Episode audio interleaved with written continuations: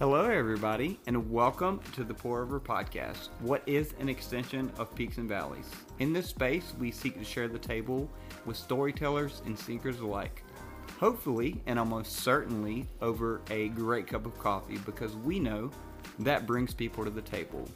We seek and want to see you flourish in your mental health journey. I'm your host, Jonathan Coggins. And I'm Kyle Ridgely, and I hope that this space is safe and inclusive for all. Welcome to the table.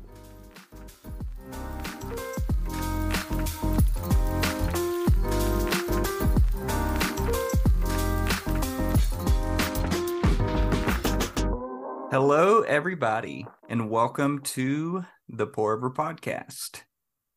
As always, I'm your host, Jonathan Coggins, and I'm joined by my other host, Kyle Ridgely.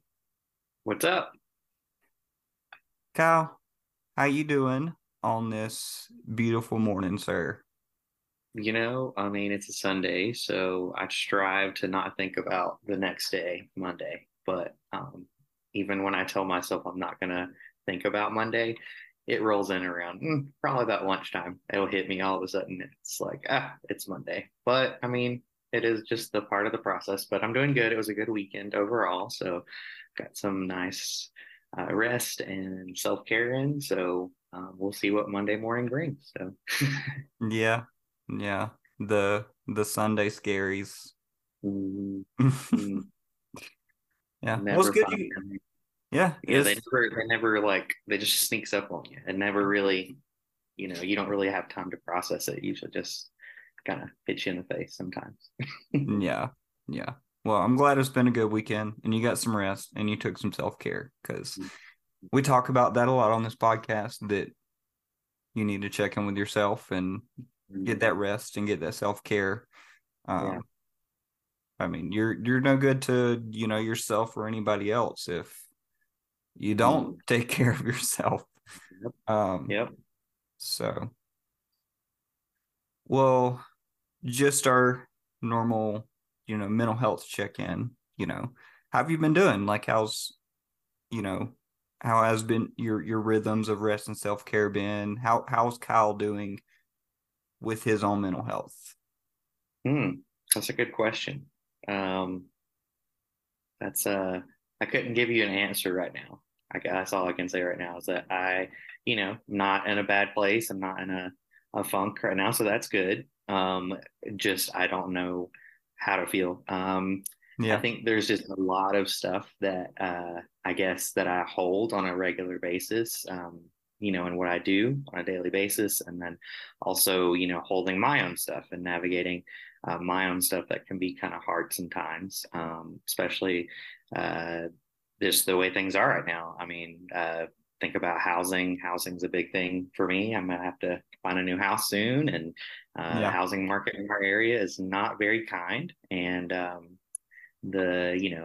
the amount that you make isn't keeping up with everything that's going up. So that's just kind of, I guess that's the thing I'm kind of processing through in my own mental power right now. But I'm not in a bad place, so that's good. Yeah. But I don't know how to tell you how I feel about it.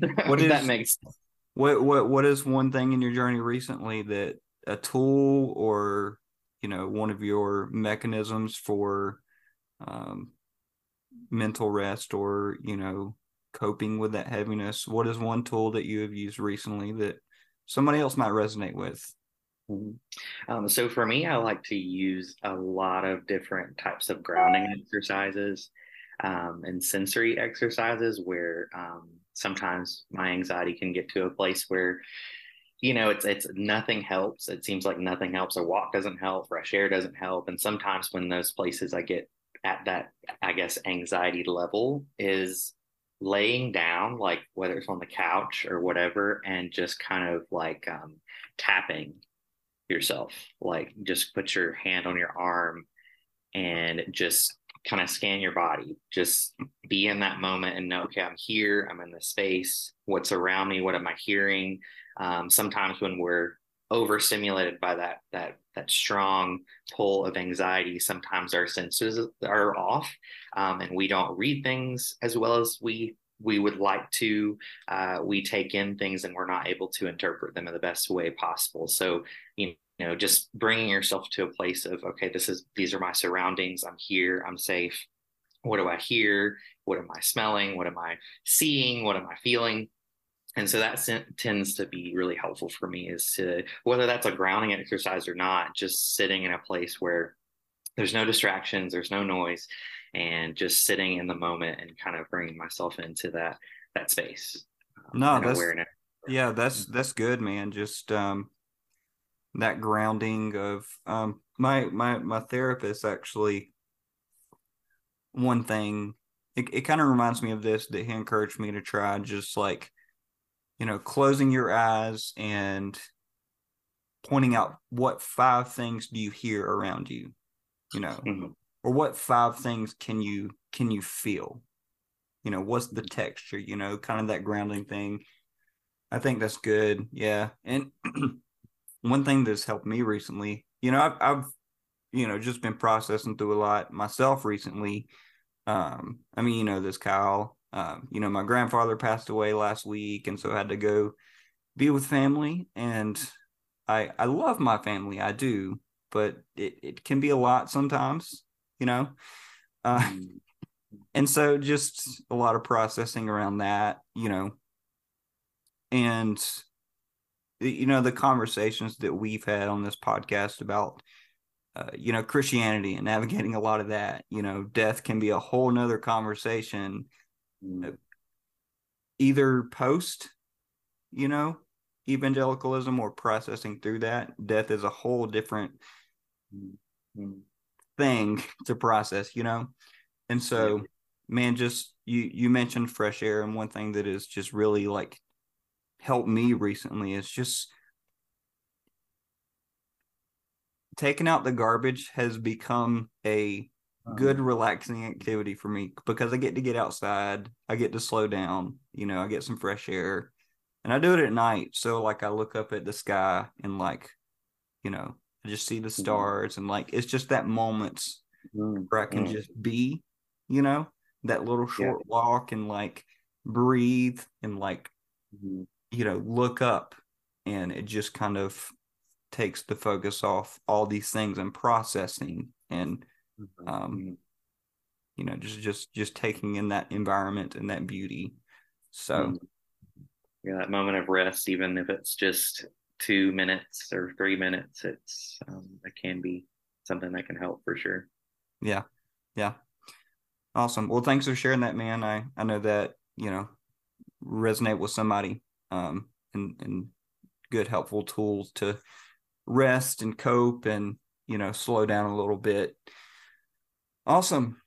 Well, moving on to our guest and like what our conversation is going to be focused around today. We have Alex Waite, and I'll in a second just hand it over to Alex to, you know, just introduce himself and a little bit about him and, you know, his own podcast and really whatever he wants to share. But he reached out to me through one of our podcast guest matching platforms, and his story, his journey, a lot of the stuff that it was on his public profile just really resonated with me. And one part of his story in particular that we haven't kind of specifically talked about on this podcast, that's a part of his journey that I thought, hey, I think that will be, you know, a really helpful and, you know, life-giving conversation. So yeah, welcome, Alex. Thanks for carving out this time and just coming on and sharing your voice with us. So I'll just hand it over to you to, like I said, just tell our listeners a little bit about you and what you do, where you're at, really whatever you want to share. Well, thank you, Jonathan and Kyle, first of all, for having me on. I really appreciate you guys making the time for me as well, and giving me a chance to share a little bit. But yeah, my name's Alex. I'm born and raised here in Denver, Colorado, and I am married for 8 years, 2 beautiful children that hopefully don't make an appearance on this episode. But they are there behind the door somewhere. And yeah, I One of the things that I realized I've been viewing my life through a lot recently is I have ADHD. I was diagnosed as an adult and didn't realize how much it affects kind of my everyday life, and really spent a lot of my career growing up, you know, really was impacted going on mission trips and stuff with my family. Primarily went to Ecuador and then helped my dad start a nonprofit down in Mexico when I was 16. Spent a lot of my time doing stuff like that and really created an identity around service and, you know, being a servant and that sort of identity, and didn't realize that was like a part of my ADHD, was that I had to be able to be motivated to do something. I have to feel like it's worthwhile, and I have to feel like passionate about it to some extent. And so, you know, things like taking out the trash are not fun for me because I don't have passion for that. So I'll forget it unless my wife reminds me 2 or 3 times. And so, yeah, and ultimately got to the point where I was diagnosed as an adult, like I said, and really had to evaluate how I view my whole life through this. And I was jumping from job to job, you know, having a hard time staying at a place for more than a year or so at a time, and really trying to figure out like what's wrong with me and like why can't I do that? Because I'm a hard worker. Like I care a lot about what I'm doing. Like I said, I was in nonprofit work, and got to this point where I realized during COVID I was laid off, and then the second job that I got during COVID ultimately got fired from because I got detached from the purpose of their mission. It was an after-school program, and they hired me to do sort of like mentoring, life skills sort of stuff, and ultimately ended up being told to do kind of jobs that didn't really align with all of that, more summer planning for kids and stuff, which, you know, doesn't really work well with my ADHD. And so I became very detached from the mission and all of that in the first place, and ultimately ended up getting let go from there because I became a really bad employee, because I, you know, like I said, I was detached. I didn't care as much, and used that as a real reflection point in my life to be like, okay, well, what is it that I want to do? What am I going to do with my life? Because this isn't working. I'm burnt out on nonprofit work. I need to find something that works for me, and realize that what I need to do is I need to start working for myself. And so my wife and I had owned a business prior that we had to walk away from, that didn't work out quite well, but really loved that experience, even though, you know, we weren't making any money at the time. You know, being able to work for ourselves was something that was a big, important thing. And I took what I learned from that experience and decided to start my own podcast. And my podcast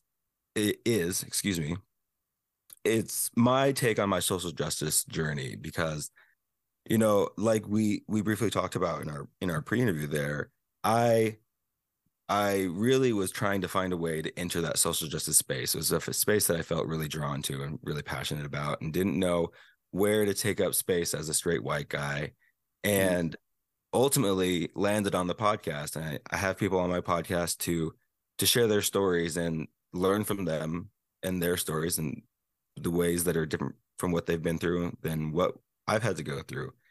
And I believe that the foundation of hate and discrimination in our world comes from that lack of understanding of people who are different from us. And so if we can take the time to listen to someone's story, we can really, you know, form some connections with them and really humanize them in a way that helps us to, in my opinion, better create empathy for those people, and begin to look at the world a bit differently through the lens of others in addition to our own lenses. And so that's ultimately what I've started doing, and fell in love with podcasting. I now have started a podcast production business, and so focusing on kind of nonprofit, cause-oriented brands and people to produce podcasts for.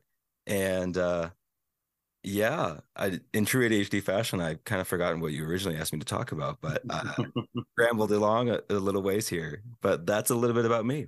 No, you're good. That was great. Thanks for sharing that with us and our listeners, and helping us, you know, just get to know Alex a little better.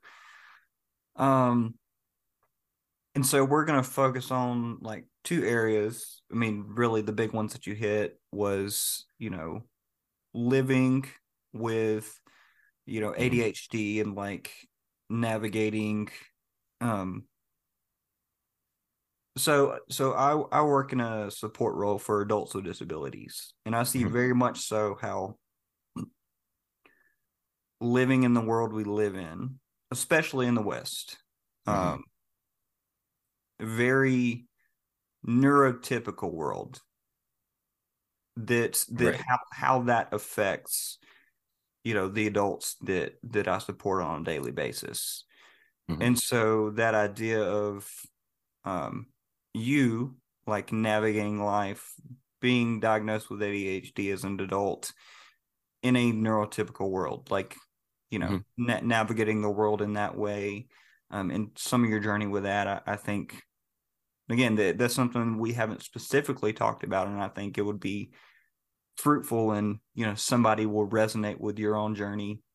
And then that flip side, that big part you mentioned that really kind of drew me to you and your story was this realization that, hey, maybe there are some things that I need to learn and even step into as a straight white man, that, you know, maybe there's some areas I need to gain some understanding or grow, or like, and then hearing about that journey and like what that's been like for you.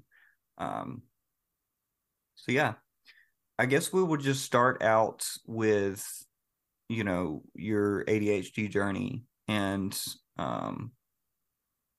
I guess my first question, like, what was it like as an adult to hear, hey, you're diagnosed with ADHD? Yeah, so my diagnosis story is interesting because I wasn't prepared to be diagnosed with it. And so I was in college and I was failing classes. I remember I just had so much anxiety around school, and it's just such this thing where, like, so like in high school, like I was smart enough, I feel like, to get by in high school without trying that hard. And I'm not saying I'm not a brilliant person, but like I could get B's and C's, and that was good enough for me, and didn't have to try super hard. And so I got to college, did the same thing, and got my ass kicked. Sorry, I don't know if I'm allowed to swear. No, you're good, man. No, you're good. But, you know, tried the same thing when I got to college, and I was like, oh, this isn't going to fly anymore. And because it's so much harder, and it takes so much more work and so much more dedication. And it's really set up for people who, like you said, are neurotypical. And there's not a lens that I had at the time. The amount of books that I had to read, the amount of cliff notes that I ended up reading, and, you know, papers that I had to write. And I remember I just got so overwhelmed so many times. And one story that I like to tell is I would get to the point where I would skip classes every once in a while because I would just get so overwhelmed by it. And I had this, I believe it was an accounting class, some sort of one of my business classes early on. And I would look at the syllabus and everything and get a sense for the teacher. And, you know, second semester we had a review for a test. And I was like, okay, I'll show up. Like I missed the class before. I was like, okay, it's fine. I'll show up for the review and I'll get myself ready for the test and all this. Okay, well, I mixed up my dates somehow. I don't know what I did wrong, you know, other than just not going to class. But I came a day late, or a week late. And so I came the day after the class, after the test, not the day before. And so I have no idea what she talked about for the rest of the lesson, but I wasn't paying attention. What I was doing was, you know, they have on their syllabus a lot of times how they rank how much everything's weighted and all this stuff. I'm like, okay, I know my grade. If I got a 0 on this test, what do I need to get on everything else to pass the class? And so I'm doing that math. I'm like, oh, 95 on everything. That's probably not going to happen. And so the logical thing to do would be to walk up to the teacher and say, hey, I messed this up. What can we do? Oh, that gave me so much anxiety to go up and say that and have that really vulnerable moment of, I really, you know, F this up. I just walked out. And I went into class the next time. I was just so defeated, and something in me just made me go up to the front and say, hey, should I drop this class? I missed the test. And she goes, that's okay. I've been waiting for you to come talk to me. She let me retake the test. I ended up passing the class. And there was a moment following that where it didn't change my life. Like that wasn't like my rock bottom. I ended up failing more classes after that. And ultimately, I was fortunate enough in my life to have people who really cared about me. My parents noticed that I had ended up being really depressed, and they got me into therapy. And that was the big thing for me. I really enjoyed my therapist. It was really helpful. By that time, I had dropped out of school and was kind of put it on hold. And so ultimately, my therapist ended up referring me to a psychiatrist who then diagnosed me with ADHD. And when I got my diagnosis, it was one of those things where he started asking questions, towards that diagnosis. And I was somehow picking up on what he was saying, where he was leading. I was like, oh my gosh, he's leading me towards ADHD.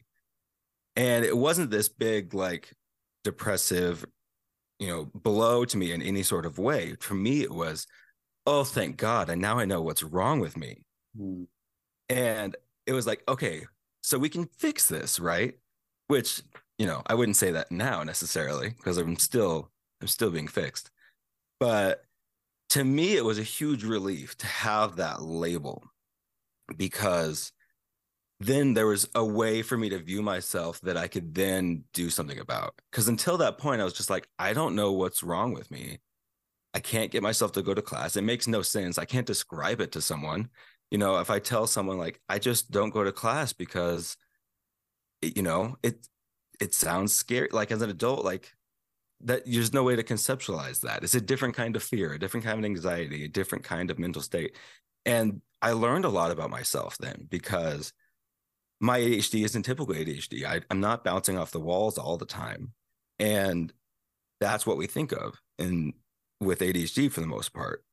And we've painted this picture of it's, 5-year-old boys who can't sit still. Well, I have a 5-year-old kid and he can't sit still, and I don't know if he has ADHD or not. So like, it's not a great worldview of it. And so for me, it was like, okay, this is how I can understand myself. My lack of motivation to do things that I don't care about is a part of my ADHD. It's not something that's wrong with me. And so for me, it gave me language, it gave me context to how to view myself, and then how to work on that. So it's something that there's not like a fix for it. Like I got medicated. I've been on and off medication since then. I'm on now, and I don't think I should ever go off again. Some people don't need it, shouldn't have it. It's definitely a journey, the medication journey. We were talking about a neurotypical world. I just like to spend a quick second talking about like getting medicated as someone with ADHD. The process of getting medicated, I need medication for. It's the most ridiculous thing. When I recently I had to get re-diagnosed, because a couple years ago when I started getting on my meds again, my psychiatrist had retired, so I couldn't go back to him. And so I had heard stories of my primary care could possibly prescribe for me. I was like, okay, that sounds way easier. So I go to my primary care, and they have to set me up an appointment with their psychiatrist. He's only in once a month. Okay, so I reschedule, do that with them. All right, he says, okay, I confirm you have ADHD. This is what you should be taking based on your history. Okay, I knew that. Okay, thanks. And then he's like, oh, but I can't prescribe it. So your primary care will prescribe that for you. Okay, so I schedule another appointment with my primary care. She prescribes it, and she goes, okay, well, this is just a filler until you find a new psychiatrist. I'm like, why didn't you tell me that in the first place? So then she was prescribing for me for 3 months while I found another psychiatrist, went to another psychiatrist. They have to go through the re-diagnosing process. And this doesn't make sense necessarily to a lot of people, I don't think, but that's a lot of appointments. Yeah. One of my ADHD things that I hate calling the doctor. I will do anything to not call the doctor. And I couldn't necessarily even tell you why. It just gives me anxiety. So my chart has saved my life, because I can send them a message instead of, calling or something. But it takes so much to just go through that process that is set up for people who don't have that. And even now being diagnosed and having that, I've had the same psychiatrist since then for over 2 years now. And I have to call in to get my prescription every month because it's a stimulant. So it can't be autofilled. And I have to check in with him every 3 months. There's just so much that goes into it that is not set up for my brain. I'm a week to 2 weeks late every time because I forget to schedule the appointment because I have ADHD. And I feel like they should know that and just schedule it for me. But, you know, it's just not the way our world's set up. Yeah. That's from what I've heard, and I know in some of my own journey too, is that barrier to access to good, adequate, and affordable mental health care, as well as, you know, medical care is, in our country particularly, is very hard for people to navigate, especially those with living with mental health experience or things like that, where there may be a little bit more, I guess, challenging to get in contact the normal way, or if you have to get one medication over the other, or you've just, like your story is like getting to one to the other, being referred to this person and that person. And so I think that in our country, that's one of the biggest barriers is that accessible healthcare for and, you know, for individuals, you know. So yeah, for sure. Yeah, and that's good, Kyle. That's something to think about. Like, and you know, you mentioned, Alex, you said that with your appointments, you know, that, you know, sometimes you're, what'd you say, like one to 3 weeks later, something like that? Oh yeah, every time. Yeah. And I scheduled, I'm supposed to have it. Yeah. Yeah. And you know, you pulling out the fact that, I mean, they should know that. It's not that I'm lazy or like anything like that. It's just I have ADHD, and, like, you know, they should know me, right? So it's this idea of this living in a neurotypical world, like, and so with those situations like that, for example, what is your own journey of like navigating and coping with that? Because I know it's not easy, you know. Mm-hmm. What is your own tools or journey, ways you navigate those kind of situations with living with ADHD? So a big part for me is medication and finding the right medication. And that's a whole nother journey as well, because there's 1,000 different kinds of medication and they work differently for everyone. I had a family member reach out to me recently because they have ADHD and wanted to know, and my wife has ADHD as well. So she was asking us, you know, what do we take? What are our experiences? And I, of course, shared all of that, but to a certain extent, it's completely irrelevant. Everyone's medication is going to be slightly different. Everyone's ADHD is slightly different. It's a huge spectrum, and it takes a lot to fully understand. I don't know. I don't fully understand my ADHD. I struggle with it still on a regular basis.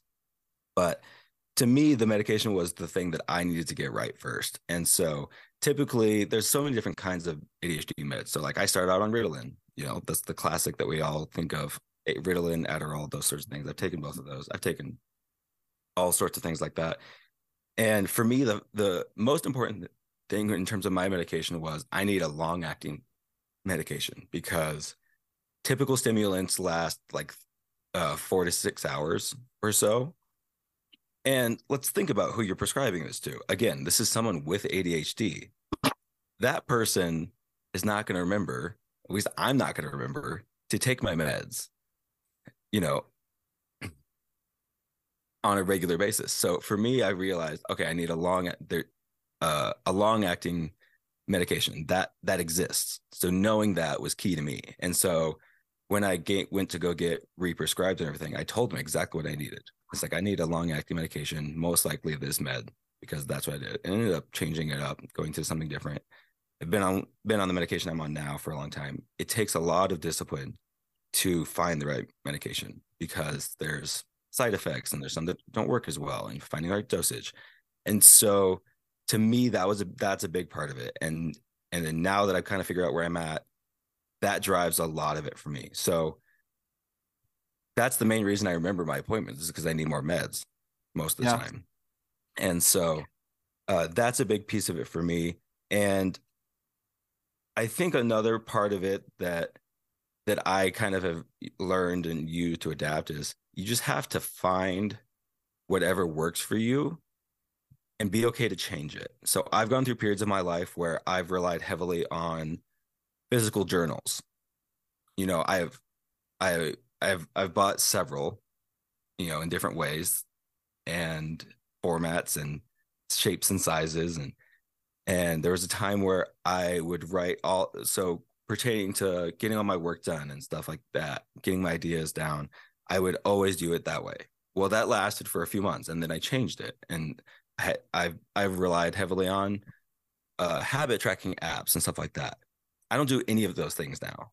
I have a list thing that I use on the computer, and I think that's one thing that I've learned is like be okay not being consistent, because that's one thing I've learned with the ADHD, with having ADHD, is nothing has worked for me forever.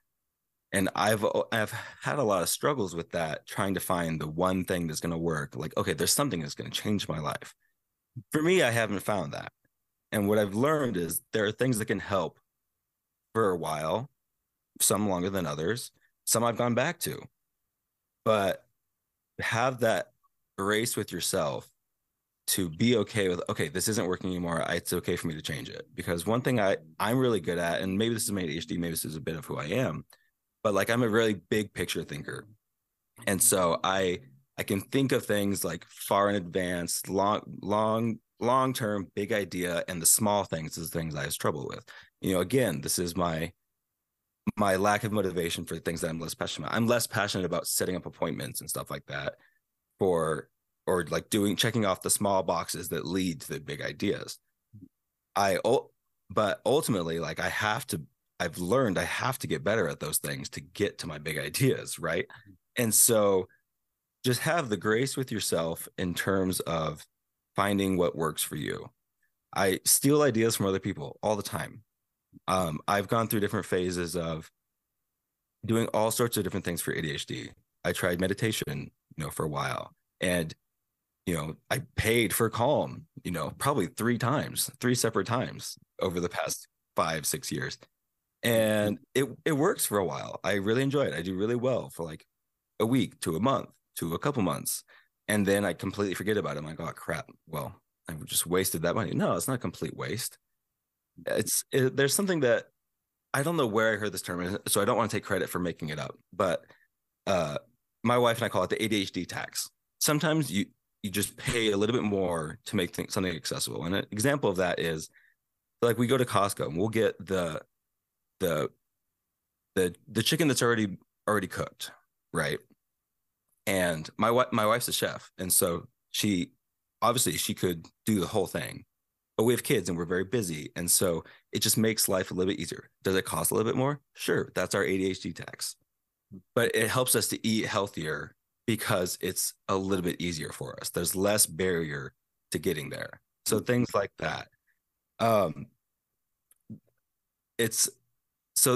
the big thing there is like have that patience with yourself, because I used to really beat myself up thinking, okay, this is so frustrating. I'm not normal. If I was late to something, people are going to judge me for that or this or for that. I had to detach myself from how everyone else is going to view me, because that's how I was viewing myself. I was viewing myself as abnormal to that neurotypical world. And coming to a realization and a contentment with, okay, I just work differently. And this is part of who I am. And the better I am at understanding that, the better I am at being okay with that, the better I ultimately am in succeeding in everything. And so that's a big part of it for me. That's good. That's good.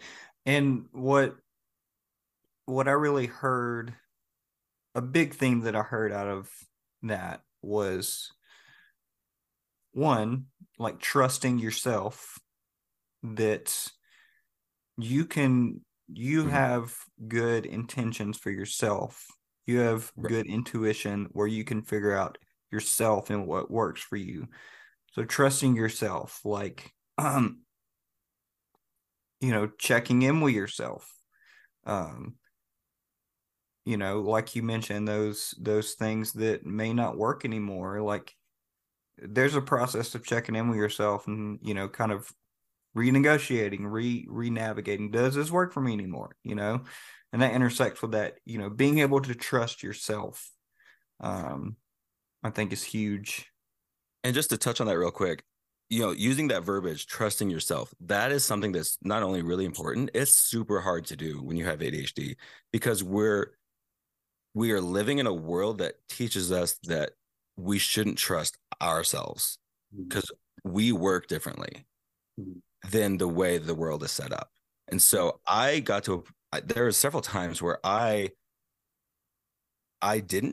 have a really hard time trusting myself. And still to this day, it's not my base instinct. I'll have a great idea and I'll be like, okay, well, I'm not sure. I'll have to check this with like 6 other people to make sure that it's a really good idea, and check it with people that, you know, don't love me unconditionally because they're biased and stuff like that.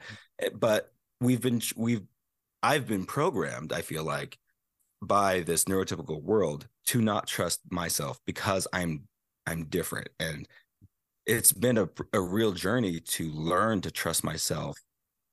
And a big part of that is, you know, the more I've learned about ADHD, the more I learn about myself in that context, is identifying it as a part of myself. It's just a part of who I am, because we think of it as my diagnosis. And once I made the change of think from it's what's wrong with me to it's just a part of who I am, you not only, you know, have kind of a lens to view some of those negative sides of it, some of the difficulties that it brings, but you also can start seeing some of the positive things. I used to think I was not a creative person at all, and I was so envious of creative type people. And I've started to realize that my creativity is just different. I just can't draw or sing or whatever, but I am a creative person. And that's something that I really have over time identified as, that's a part of my ADHD and my thinking differently. And that's one of the things that I've grown to love about myself, that I believe that is a big part of having ADHD. And so that goes into trusting yourself, loving yourself. Those are really hard things to do, especially when you're neurodivergent, because we've been conditioned to try to change ourselves, which makes it hard to trust and love yourself when you're constantly just trying to change yourself. Mm-hmm. Yeah, for sure. And I think that going back to that whole, our society just sees that this is the box you fit in, and this is the way that everyone should operate. This is common knowledge. And so everyone should already assume or know, this is what you do. This is how you go about life. Here's how you make phone calls. Here's how you pay. Here's how you do these things. This is the only way. And so not only are we failing and celebrating neurodiversity, because we all communicate differently. We all have different experiences, whether or not we are living with ADHD, or maybe if you are identifying an autistic spectrum, and being able to celebrate that everyone communicates differently. And kind of, we talk about this a lot in our podcast, is like, you know, decolonizing a lot of things, like not only in the mental health world, but like every system that we have, that's in education, that's in our workplaces, and that you have to fit in this box in order to be a successful human being. And I think that over time has become a detriment. And as we have grown and learned more, especially I think our generation, millennials and younger, we're learning that, hey, we don't want to live in that box anymore. It's right.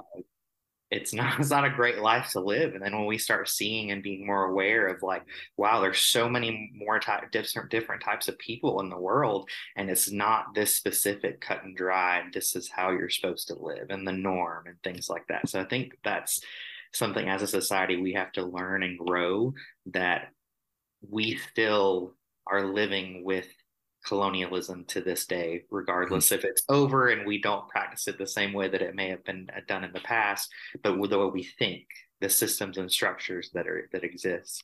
And so I think that that can be a detriment to a lot of us, and navigating, hey, it's okay that I forgot to make this phone call to this doctor, or hey, it's okay that I didn't wash my clothes this week and I need to be on time. And, you know, it's just like, hey, this just didn't happen.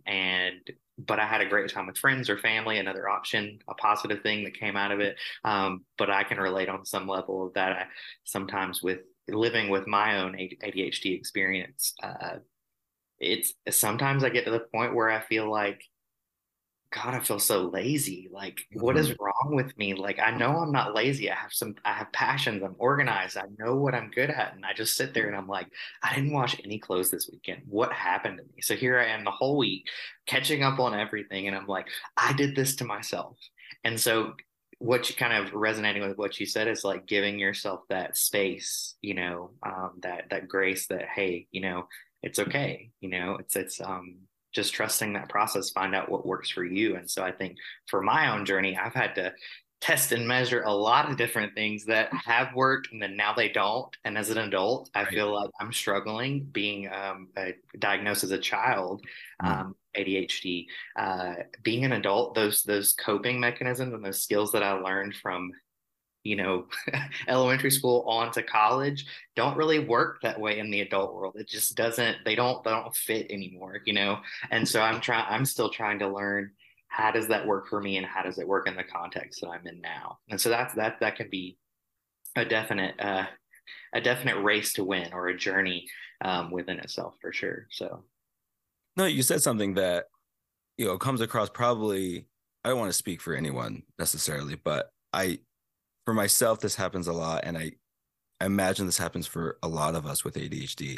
That word lazy creeps into our lives way too often. Yep.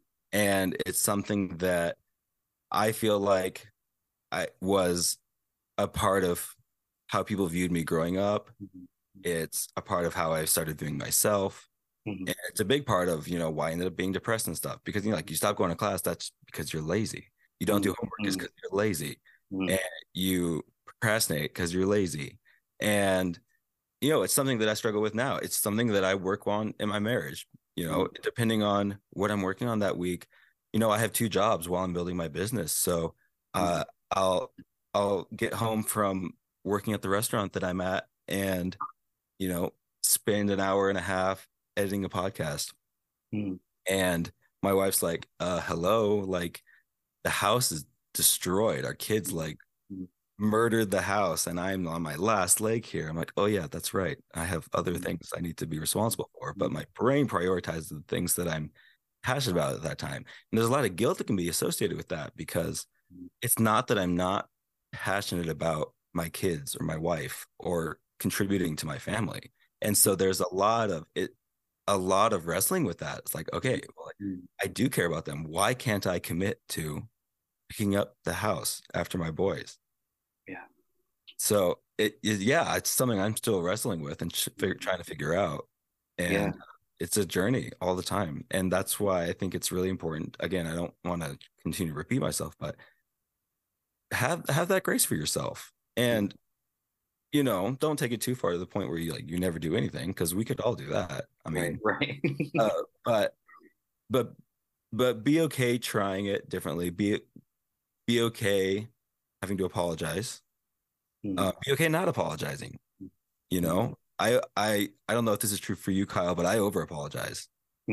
And so because I preemptively will apologize. Hey, by the way, I could be late.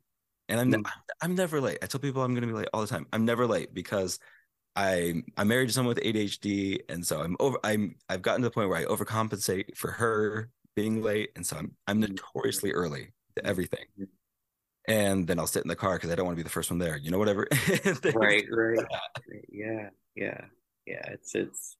It's a challenge because I think everybody, if you have a different lived experience too, I think it can have different effects and how you navigate ADHD as well. So depending on, you know, how you grew up and things like that. And so I think that, you know, it's a challenge, and I think that we have that like we talked about, I don't want to repeat myself either, but earlier we talked about colonialism, this idea that this is how you're supposed to be, and it's not okay. Like, if I do this, I'm letting someone else down. Like, I'm a menace, or I'm not, that's probably a bad word, but I'm just like somebody that's not keeping up with the program. I'm not keeping up with the program. And so what is happening? I'm passionate about those things, but why can't I remember that I'm supposed to be here at this time? Or why can't I remember, oh, doing this is showing that I care, but I'm really not doing it on purpose, you know? So I think that, that's a definite big thing for me. I think I apologize way too much. I apologize. I mean, I've gotten better, but yeah. A way that I see that all the time in myself is over the past couple of years, particularly, I've really struggled with, you know, why do I want my career to be the way I want it to be? And I'm going down this really difficult path of, you know, I'm working at a restaurant to provide for my family while I'm building a business, which is something I care about. And there have been so many times where, you know, the restaurant gets slow and shifts get, you know, sparse and tips are less or whatever, and rent is the same or more at times. And it just makes life so hard. And I think, why couldn't I just get a job working at a bank that I don't give a shit about that pays enough for my kids to have a nice house with a yard and all these things that we don't have that they deserve? Why can't I just do that? And it's it's taken so much wrestling to stay on the path that I believe is right for me. And there's a lot of guilt that's associated with that. There's a lot of extra burden on, you know, my kids who don't know it, on my wife who does and is too kind to say anything most of the time. But there's a lot that goes into it. Yeah, for sure. Thanks for just opening yourself up a little bit and just sharing your journey with us, man. We appreciate it. I know I've said it a few times, but I know somebody will resonate with this in your story, and I think it's this conversation, I think, is very life-giving and just beautiful to me. Like, you know, moving on, just because, you know, Alex, I know you got to get out here soon. I don't have that. Sorry, I can go probably 15 minutes or more than I said I could. You're good. Okay, cool. So don't rush. Cool. Well, you mentioned something that is an easy transition to our next part of this conversation. You said, talking about your own ADHD and realizing that it's ADHD is more of a spectrum than a binary. Like, either you have ADHD or you don't, you know. And the conversations around, you know, adults with disabilities and autism, that's been a big conversation, at least within the last 5 years, that autism is more of a spectrum than just, right, you have this one kind of autism or you don't, you know. And with a lot of other things, they're more of a spectrum than, you know, than these binaries that have been created in our world, you know, like, you know, disability, you know, or neurodiversity, you know, is more of a spectrum, or gender, you know, or sexuality is more of a spectrum than, like, you know, these binaries that we've been given. The systems that we live in, you know, as in the West, at least, there is we're always given these binaries of how to think about them, whether that be, you know, the justice system or economic systems, you know, like there's always like these binaries that we are grown up conditioned to view them, when really it's more of a spectrum. It doesn't mean like anybody's viewpoint is any better than the other. Mm-hmm. Now, there are some on the opposite end that I would probably critique a little harder, but it's okay for it to be a spectrum of viewing these things than the binaries that we've been given.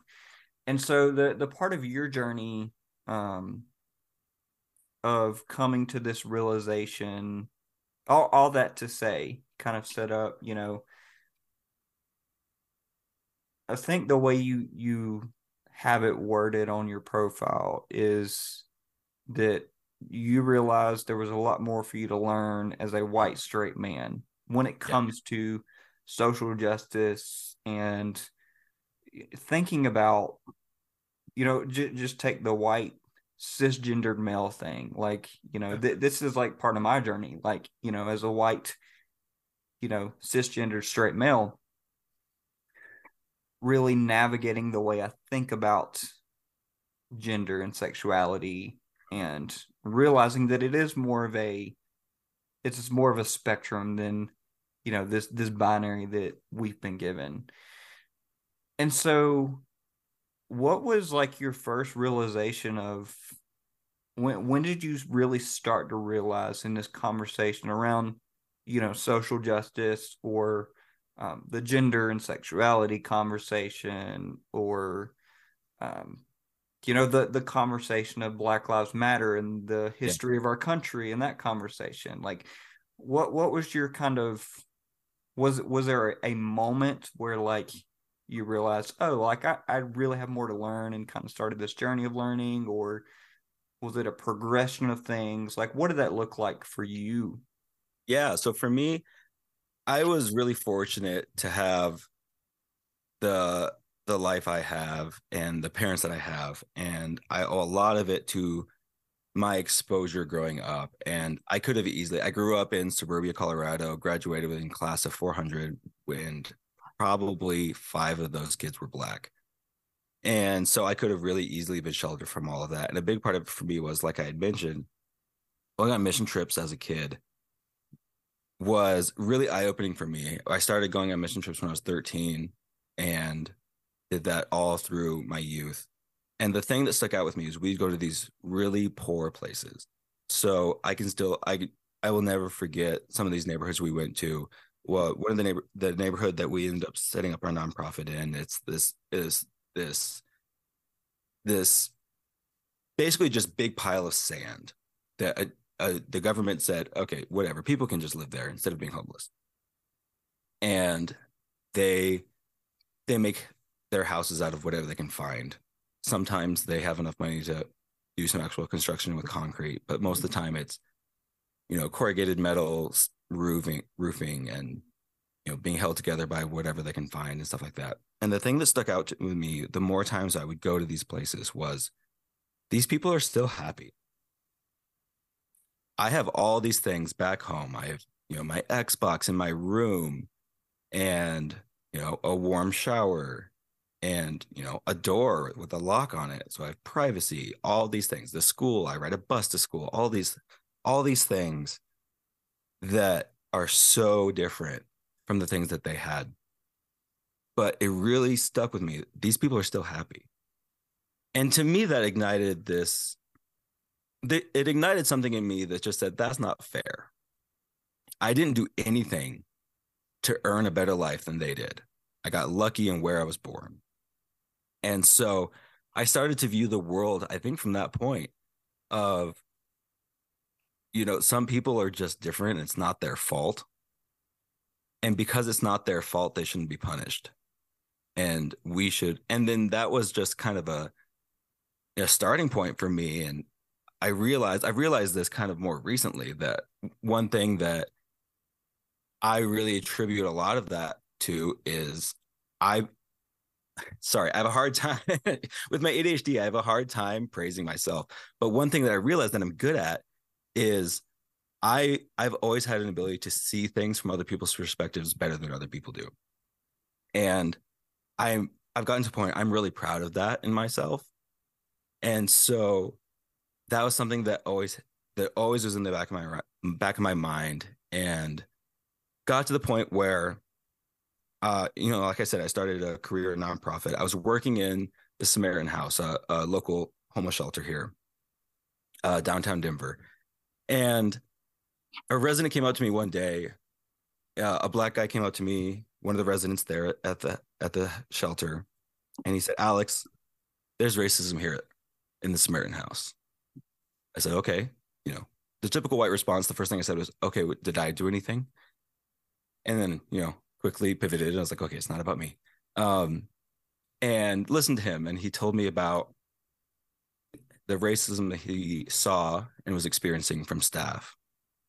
The black residents would be searched more or hassled more for this or for that, things like that. And I listened and I said, okay, well, please let me know if there's anything I can ever do. And he was very kind. And I was very appreciative that he had come to me and shared that with me. But I immediately was like, I don't know what I can do to tangibly help him. And so what I did was we had two other staff members there that were black. And I went to both of them. And this conversation that I had with my black coworker stuck with me for so long. I said, I will never understand what he's experiencing. I will never understand what you've had to go through because of the way you look being different from the way I look. I'm just never going to get to the point where I understand that. And so I don't know how I can help. I don't know how I can be there for him and make a difference for that person. And she looked at me and she said, "Yeah, you can." She goes, "You've been discriminated against, right? You know what it feels like. It's the same thing. It's the same feeling." And I remember, I don't know what I said back to her, but I walked away and I was like, I can't do that. I'm comparing our stories. I'm ranking, all this stuff. I don't want to say that what I've gone through is the same as what he's gone through. No, it's not the right way for me. I was not so uncomfortable with it. And then years later, so in that summer of 2020, obviously we have George Floyd and all the fallout after that. That was a big catalyst for me to start the podcast that I had thought of for years and put off and procrastinated. But that conversation came back to me all those years later. And I thought, holy crap, she's right. I'm never going to understand what that guy went through, but I know what it feels like to be discriminated against in some sort of way. I know what that feels like. And I realized that I could extrapolate on that and build empathy for that person. No, I'm never going to be racially discriminated against. Not here in Denver, at least. And I'm not going to have that direct experience.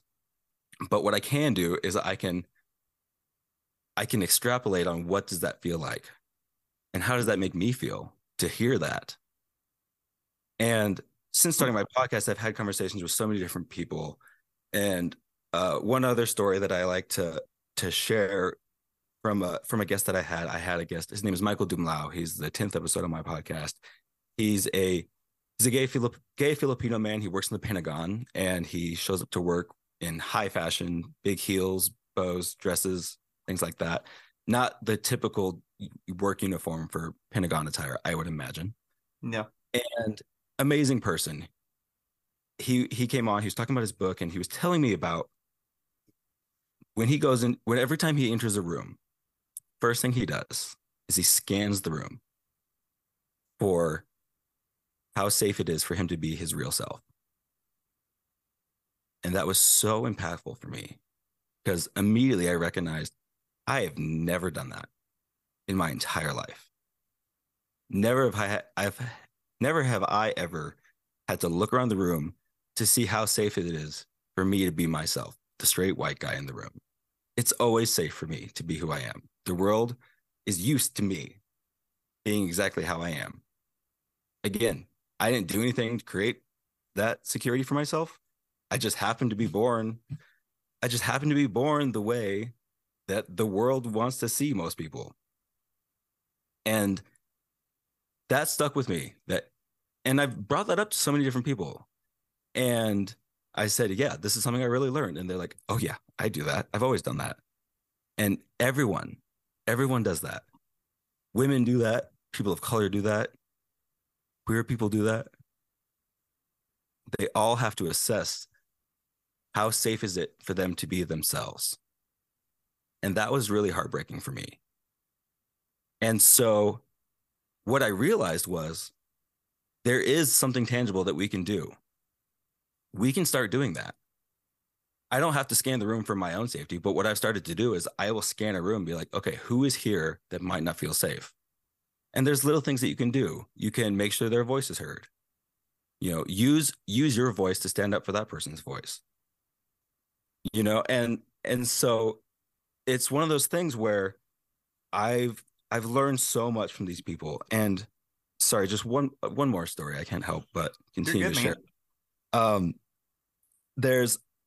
My last episode that I came out on my podcast, I don't know when this is going to air, but episode 18 of my podcast, I had a friend of mine on, Ethan Nakana, and he's a black guy. He was telling me about his experience working in admin at hospitals, and he has multiple graduate degrees. You know, he's a lawyer, decade of experience working in his roles, and he approached them and basically said, sorry, there's crisis happening behind my door. But he ended up approaching his higher ups and said, okay, I think I'm ready for advancement. Like, what kind of things can I do? Where can I, you know, have room to grow in this organization? And they said, Ethan, why don't you run our kitchens? The guy with 2 graduate degrees and decade of experience working in hospitals. Why don't you run our kitchens, Ethan? And what was so crazy to me about that story was I was more pissed off than he was. He's been programmed to let that roll off his back. And so to me, I was so outraged by that because they might have well just called him boy right there. You know what I mean? Like, yeah. It couldn't be more explicit in my mind how unfair that was, because he's one of very few people who look like him in that room. And so that, to me, it's been a journey, obviously. And so those are some of the moments that I look back on and think there are ways we can change this. And I think the biggest thing that we can do to approach this conversation is have the damn conversation. Mm-hmm. What's not just like talk about it in private. Let's acknowledge it in the room with the people. Yeah. And if you think someone's being discriminated against, ask the person who's doing the discriminating. They probably aren't doing it on purpose. They've been programmed by this colonial world that we still live in. But if you call it out and you say something, there's a good chance that something can happen from that.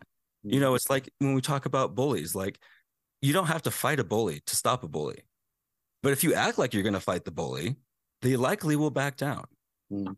And I think in this case, especially in the world we live in now, I don't think that anyone is doing this intentionally. Well, let me take that back. I think most people aren't doing things like this intentionally. But that's not an excuse to continue to discriminate against people. We have the ability, we have the resources, we should have the knowledge by now to know what to look for. But we still don't, because it's too easy for us to live in the world that was made for us. And so it takes work on our part to step out, to be uncomfortable, and to stand up for people like that. Because I could go my entire life and never have to feel any sort of pain regarding discrimination in any sort of way. I mean, other than my ADHD, maybe, like I can hide that probably for the most part if I wanted to, but I could get away with it for the rest of my life, never being discriminated against, never having to worry about it. And so it takes effort on my part all the time to think of things in a different way, to look at how someone else is being treated, to look at how someone else is being affected in that room. It takes effort for me to acknowledge that with my kids.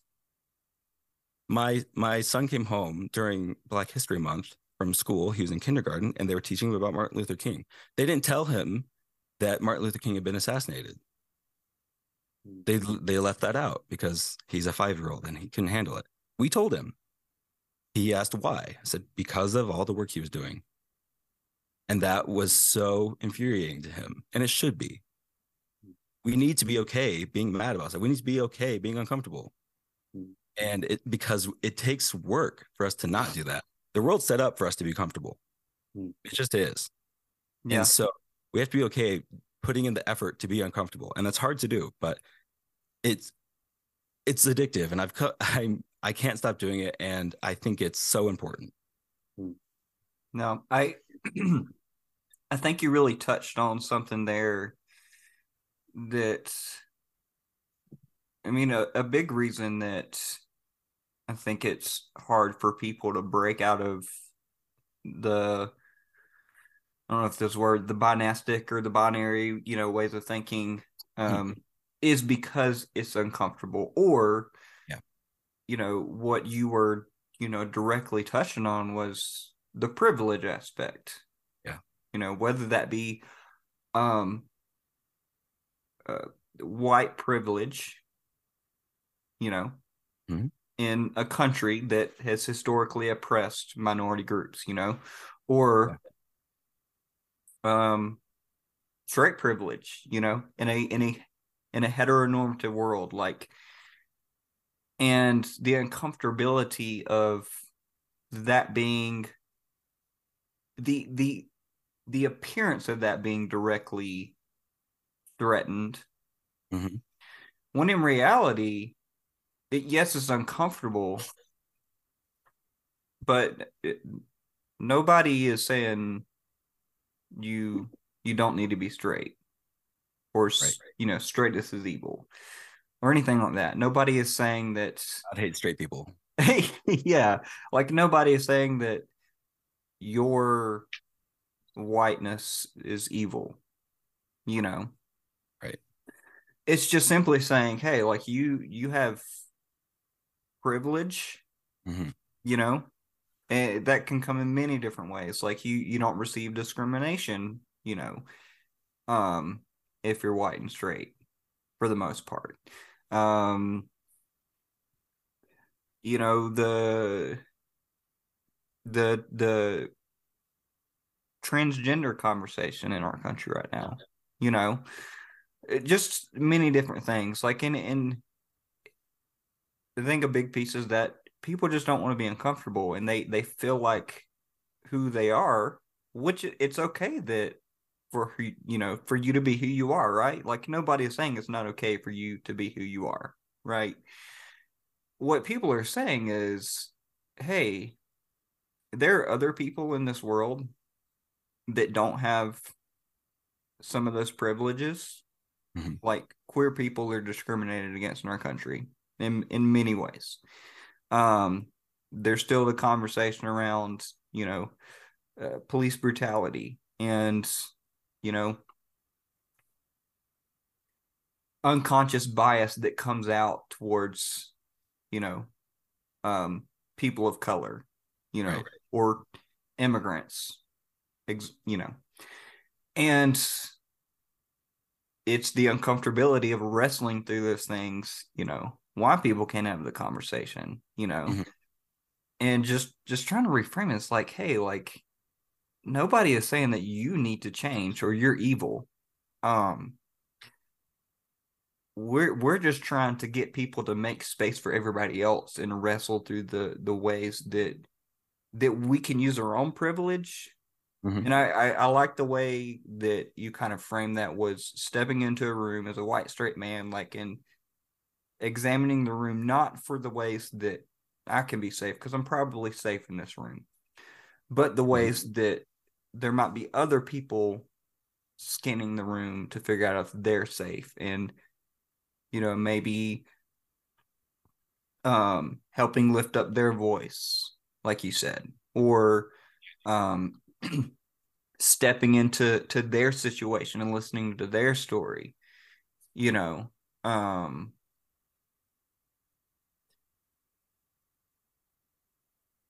kind of lost my train of thought there, but all that to say basically that it's about making room for, you know, what other people would call the other, which honestly, at the end of the day, you know, queer people, immigrants, people of color, you know, should simply just be our neighbors and our friends, right? Mm-hmm. But yeah, I just really think it's the uncomfortability and people feeling like because you say somebody has privilege, that means they're evil or they're wrong. No, it means that we all have some work to do with our own sorts of privileges that we hold. It's a stewardship opportunity, stewarding the privilege that we have to help make space for, you know, fill in the blank, queer people, people of color, people that have been historically marginalized and oppressed. Yeah. And I love the way that, you know, you kind of platform that and bringing on and just sharing those stories, you know, because me and Kyle did an episode on stepping into other people's social location, you know, just basically being like somebody else's sexual identity or somebody else's socioeconomic status or somebody's racial status, like shutting down our need to rebut or respond and mm-hmm. simply stepping in and fully listening and embracing this person. And I love that. It sounds like that's exactly what you're trying to do with your platform, is like helping your listeners step into other people's social location with every episode. And I love that, you know, like you mentioned, bringing that understanding, you know, of other people. Yeah. Yeah. I think it's, sorry, I didn't mean to cut you out there. You're good. I was saying, I think it is, be okay asking questions. You know, a big part of it for me was I had a hard time asking questions of people who I assumed were exhausted at giving me answers because I didn't want to offend them. I didn't want to say it the wrong way, this or that. And I had someone on a little while back who we kind of touched on this in our conversation, and she's a Black woman. She does diversity trainings in corporate settings and things like that. And she has her own podcast, but she said, you're going to offend someone. You have to come to terms with that. But if you do that and you have good intentions, you'll learn from it and you'll be less offensive next time, basically. And that's a hard thing for us to do, because once we start down this allyship journey of trying to be better and trying to better ourselves, we become so self-conscious of any tendencies that we might have that are a part of the problem. We have them.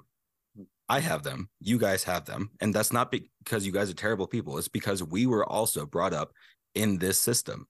And yes. So recognizing that, being okay with asking a question, don't try to offend someone. Be delicate with the way you ask. You know, if you're asking something really sensitive, ask permission. If you can ask something about that, do it in a more private setting. Maybe there's things you can do to be more careful about it, but ask the question you need to. And if they don't give you the answer that you want, or if they don't choose to answer, you got to be okay with that too. And so that's, I think, a big takeaway for me on this journey is you have to be okay with asking those questions, and you have to be okay with the answers that are given back to you. And some of that might suck. You know, you might realize where your problems are, but ultimately that's a blessing because you can work on that and you can notice that more. And so it gives you more insight, more information to work with. And I think a big thing I struggle with a lot of time is like, there's so many things that we could be doing. There's so many things I could be planning marches downtown every weekend. I could be donating to this charity, that charity. There's so many things we could be doing. I think there's a lot of opportunity for us to experience guilt over what we're not doing. But I think one of the things I've come to terms with and I've learned is the big thing is, let's make this normal. Let's normalize the conversation. Let's be okay asking questions.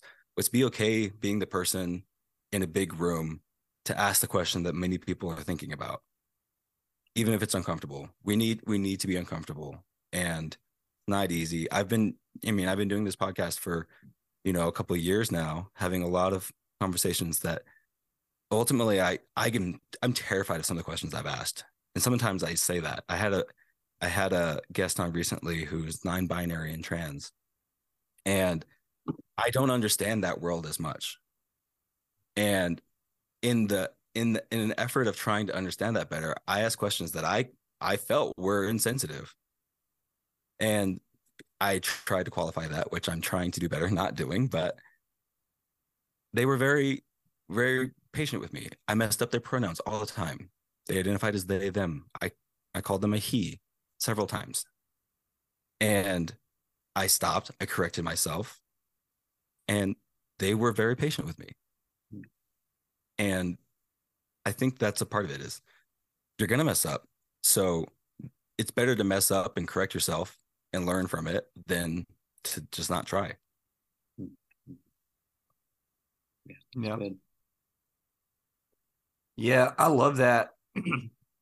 I think with that the non-binary, conversation and pronouns. I think people, one, like you said, I think they're scared to offend people. They don't want to offend people, right? And so like, where do you even start that conversation? I don't want to offend people, Yeah. And then the whole idea of, you mostly hear this from right-wing talking points, but the whole conversation of like, I think the way I've heard it termed before is like, the gender authoritarians or something, like not accepting, like, I'm not gonna, you're a man, you're not a them, you're, mm-hmm. you're a man, you're not a woman, And it's like, just it doesn't remove anything from your life to like accept the fact that this is just who they are. It doesn't remove a single thing from your life. Like I remember all the debate around I don't remember the exact name of the Marriage Act they just passed recently. Oh, I don't know either. Yeah. What was it called, Kyle? You probably remember. The Equality of Marriage Act, I believe. Marriage equality. Something like that. The fairness in marriage. Something like that. Something to that extent, and like people freaking out about, oh, marriage is the foundation of, society, and they were trying to redefine marriage now, and like, basically it sounded like, they didn't say this, but it just sounded like, oh, the world's going to collapse now because the foundation of society is being rewritten, like, and all this kind of stuff. I'm like, no, like, people are still going to get married. People are still going to have children, right? Like that's not going to stop. Like this is just, again, that aspect of, it's just making space for people that we need to realize exist in the world and should have the same rights, right? And it doesn't take away from your marriage, or it doesn't change what your view of marriage is, right? Like it's a pluralistic. Well, that's the key thing.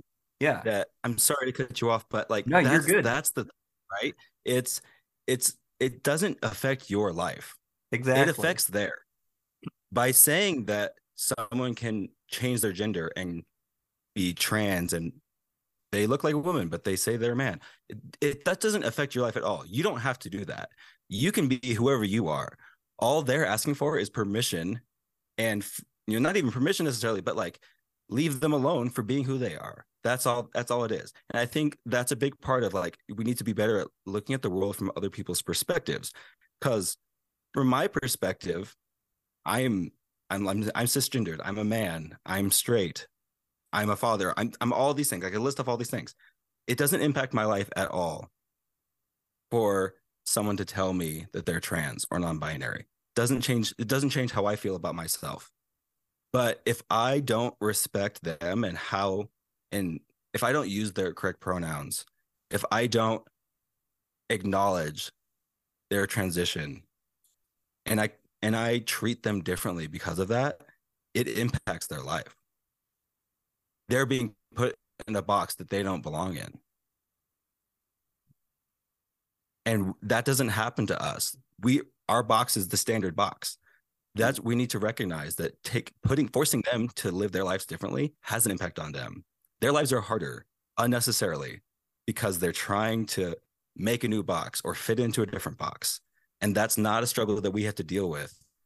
And we don't have to understand. That's one thing that I learned that I've on this journey. And I had the non-binary guest that I was referring to, I was talking to them and I said, like, what can I better understand from after hearing your story? He goes, you don't have to understand me. Just respect me.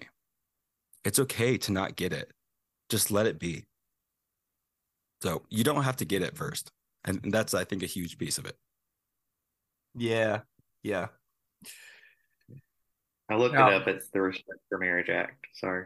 Respect. Okay. That's what it was. Yeah. Yeah. The Respect for Marriage Act. Yeah. And I apologize. I do need to get going in the next 5 minutes or so. You're good. We can, I think we got a good spot to land the plane. Do you have any final thoughts, Kyle, before we kind of land this thing? Yeah, well, Alex, I want to say thank you for showing up and being willing to sit in this space and sit at the table and talk with us about your experience and your journey. And it's great to have a fellow person who's kind of navigated some of the same things that I've navigated in some ways. And thank you for the work that you do day in and day out to be a voice for those who may not have the opportunity to do so. Thank you guys. I really appreciate the opportunity and the time. You guys are awesome as well. I appreciate what you guys are doing and the perspective that you guys have and just the openness to hearing all these different stories as well. So thank you so much for letting me be a part of this today. I really appreciate it. Yeah, man. Yeah. Really, really quick, because I just realized we forgot to do this. I forgot to do our icebreaker that we normally do at the beginning of the podcast. Are you a coffee drinker? I am a coffee drinker. Okay. I don't drink as regularly as I used to, but I enjoy it still. So we're called the Pour Over Podcast, which is that ode to, pour over coffee, right? What is Alex's favorite either coffee or brew method? So typically when I drink coffee, we usually in our house will have either like French press or something like pour over, and I drink my coffee black. I spent some time living in Mexico in a small town that produced coffee and really grew my love and appreciation for coffee that way. And so that's how I drink my coffee. If I have the chance, I'll have an espresso or an Americano instead of just for the extra kick and everything, but still like leave it black, don't touch it. That's how I like it. Heck yeah. I love a pour over and Americano. So good choice. All right. Well, where can people find you, get connected to your podcasts, social media, give us all that. And obviously I'll have it in the show notes, but. Sure. So you can learn more about my podcast. My podcast is called the Epics Podcast, Epics being a play on words of epics. An epic can be a wonderful story, right? And so that's where that all started with, is I was looking through a thesaurus for the word story to find a name for the podcast, and I couldn't get over the word epics. And so at the Epics Podcast, we're available on any platform that you listen to a podcast, epicspodcast.com. You can find all of my episodes and more information there. On social media, anywhere at Epics Pod. So that's Epics with an S-P-O-D. Cool. Awesome. Well, I'll have that all linked in our show notes. Alex, thanks again for joining us, man, and sharing your story and your journey. And as always, if you enjoy our podcast, make sure to leave us a review. Let us know what you think. Connect with us on our social medias at Peaks and Valleys. Have those linked down below. And as always, thanks for joining us at our table. And we will catch you guys on the next episode.